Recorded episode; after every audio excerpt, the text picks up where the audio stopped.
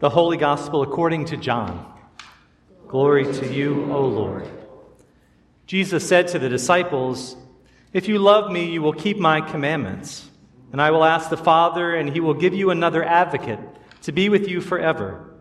This is the Spirit of truth, whom the world cannot receive, because it neither sees him nor knows him.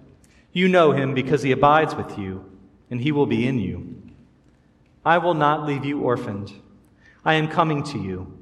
In a little while, while the world will no longer see me, but you will see me. Because I live, you also will live. On that day, you will know that I am in the Father, and you in me, and I in you. They who have my commandments and keep them are those who love me. And those who love me will be loved by my Father, and I will love them and reveal myself to them. The Gospel of the Lord. Praise, Praise to you, O Christ. Please be seated.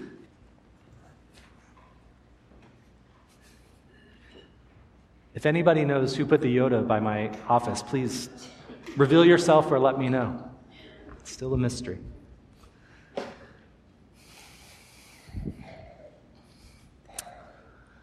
Alleluia, Christ is risen.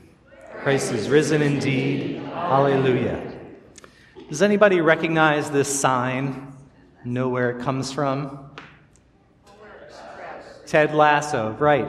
This believe sign comes from the TV show Ted Lasso, which stars Jason Sudeikis, who is a um, plays an all shucks American football coach who is hired to lead an English soccer club, which he is incredibly unqualified to do.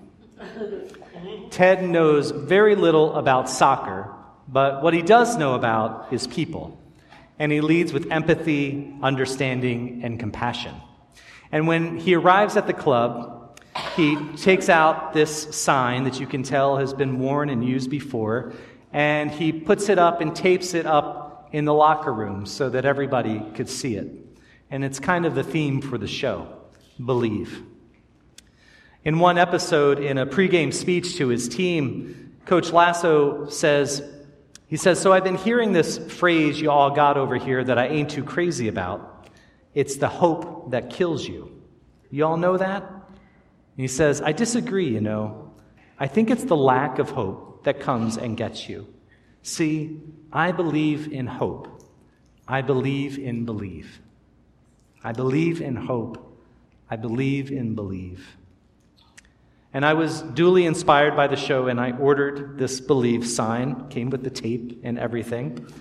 It's big and yellow and impossible to miss. And it's a reminder to me and anybody who comes into the office to hold on to the hope and to believe. We see this sign when we ask hard questions. We see it when we share our grief, our excitement, our sadness and confusion, our bright ideas, when we face turning points and crossroads and discern what God is up to. Believe, believe, believe. In my last office, I had a little sign that said, all things are possible with God from Matthew 19. It was right by my door. And this is the same idea, idea, but just a lot less subtle. And it's a good reminder to believe in hope, to believe in believe, to believe in what God can do, and to remember that belief works both ways because God never stops believing in us. Naturally, this all springs to mind because of a phrase from our reading from 1 Peter, and you might have caught it. It says, Always be ready to make your defense to anyone who demands from you an accounting for the hope that is in you. Always be ready to make your defense to anyone who demands from you an accounting from the hope that is in you, yet do it with gentleness and reverence. Peter's audience needed to be reminded of the hope that was in them. They were new converts to Christianity living in the region of Asia Minor, modern day Turkey. And during this time in the Roman Empire, Christianity was a despised foreign religion that elicited negative responses even from one's own family. Romans generally expected conversion to foreign religions to lead to immorality, insubordination, and sedition, like they didn't have that already. And given when scholars believe this letter was written, we know that these Christians were about to face a wave of persecution.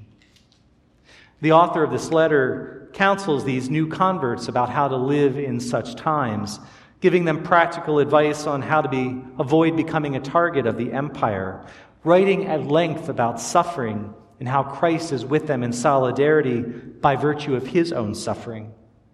The author writes of hope, saying, God has given us a new birth into a living hope through the resurrection of Jesus, and teaches them about being living stones and loving one another, saying, Above all, maintain constant love for one another, for love covers a multitude of sins. Be hospitable to one another without complaining. Like good stewards of the manifold grace of God, serve one another with whatever gift each of you has received. It is a letter about holding fast to hope and faith when everything in the world feels like it's going against you.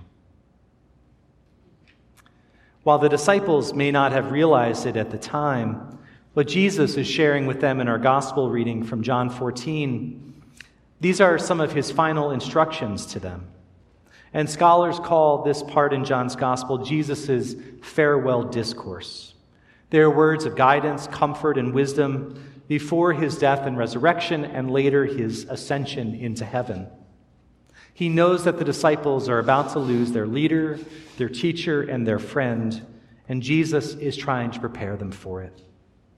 And he assures them, just as he's been an advocate for them, he will send the advocate, the Holy Spirit, to abide in them. He promises that he will not leave them orphaned and urges them to continue their love for one another. They would need to remember these words and Jesus' reassurance, first when he was crucified, and then again when he would ascend to heaven.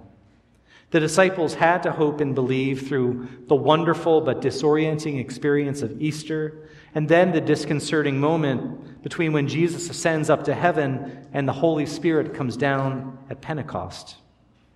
Jesus tells them in so many words believe in hope, believe in love, believe in believe. And I wonder this morning what gives you hope? What gives you hope? And I'm going to invite us to take a couple minutes to think of one thing or more than one thing that gives you hope. And you can just think about it yourself, or you may want to turn to a neighbor and share with one another one thing that gives you hope today. And we'll take a couple minutes to do that, and then I'll bring us back. What is one thing that is giving you hope today? And feel free to share. What are some of the things that are giving you hope? Kara?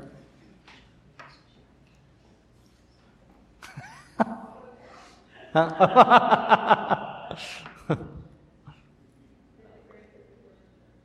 your, that your grandkids are here at church. That gives you hope. Yeah. Yeah. Hmm? Children. Yeah. What's giving you hope today? Came this morning and the first note that the choir sang this morning when we practiced, that's hope for them to all be here and to be loyal and dedicated musicians to serve God. Thank you. Yes. Your family and your other family? Huh? Yeah. Oh, me? I give you hope. I give you hope. You give me hope. what else is giving you hope today? Yeah. Uh, plants coming out of seeds. Springtime. Yeah. Each new day.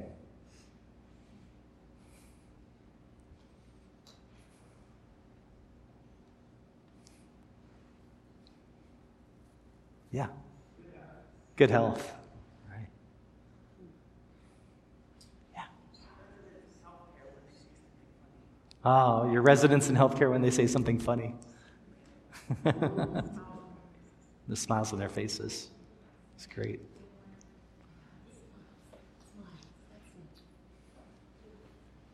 Anything else? Yeah. Mm. Oh. Paul, Paul Hoffman at the uh, Adult Forum talking about the new creation. Yeah. So. All the, all the mothers and the mother figures in our lives. Hi. Hi, Buffy. when I experience other people coming through their difficulties, or when I experience whether it's um, watching a TV program uh, coming through hurricanes, disasters, fires, and how people just rise above those difficulties. That says hope, and that says that I can do that as well, that we all can do that as well. So when I experience that, yeah, that's Thank you. that's If you didn't hear, it. so seeing people come through trials or coming through natural disasters and, and rising to those moments and gives you hope for them, but also for yourself that you can as well. Yeah. Anybody else?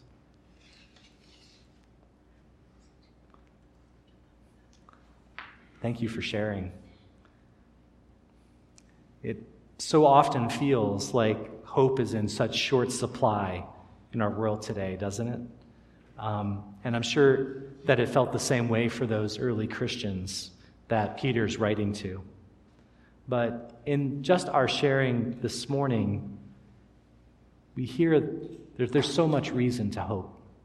You know, at the earlier service, somebody said, chemotherapy gives me hope. Somebody said, graduations give me hope. You know, so many of the things. And we just need to be reminded that there is so much good and there is so much hope in the world, even when it seems hard and difficult. Our faith is a faith of hope.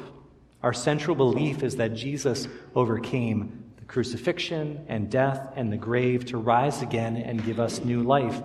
And if Jesus can do that, then truly all things are possible with God. Do not neglect the hope that is in you. Instead, nurture it. Believe in hope. Believe in belief. Amen.